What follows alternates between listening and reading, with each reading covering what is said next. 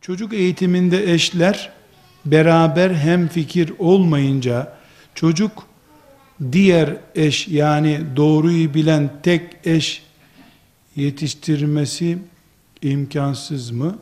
Hep bahane eşimle beraber olmayınca çocuklara faydam yok. Yani bundan şöyle bir şey anladım. Eşimle anlaşamıyoruz. Ben sağ diyorum o sol diyor. Ee, çocuk bundan istifade ediyor mu demek istiyor. Yani kolay kolay eşler yüzde yüz bir konuda anlaşamazlar. Çocuk eğitimi konusunda bilhassa. Biri pes eder. Sen bu işten anla der. Ee, Biri alttan almadıkça evde erkek veya kadın hiçbir iş olmaz zaten. Çift horozlu kümeste kavga olur. Bu nedenle e, eşlerden birinin mesela çocuk konusunun hanım, hanıma devredilmesi lazım. Benim tavsiyem temel esaslar taviz veremeyeceğimiz, asla tavize yanaşamayacağımız şeyler var. Mesela çocuğumuz Müslüman mı olsun, kafir mi olsun? Bunu mu tartışacağız işimizde? Ama önce İmam Hatip'e mi gitsin, Kur'an kursuna mı gitsin bunu tartışırım. Niye? Fazilet konu hangisi daha ehven?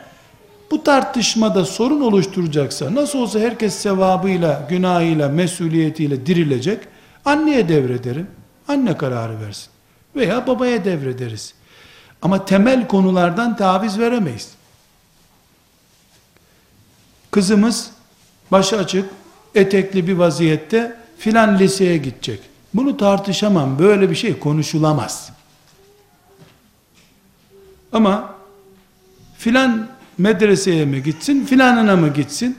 Bence çocukla yoğun olarak kim ilgileniyorsa, mesela beş çocuk var, anne küçük bebekle meşgul oluyor, eğitim babaya kaldı.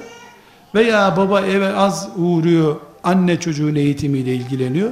Yüzde doksan onun dediği olsun, öbürü yani çocukla az ilgilenenin de yüzde on fikir beyanı olsun. Aydınlatıcı fikir beyanı olsun. Ben böyle tavsiye ederim.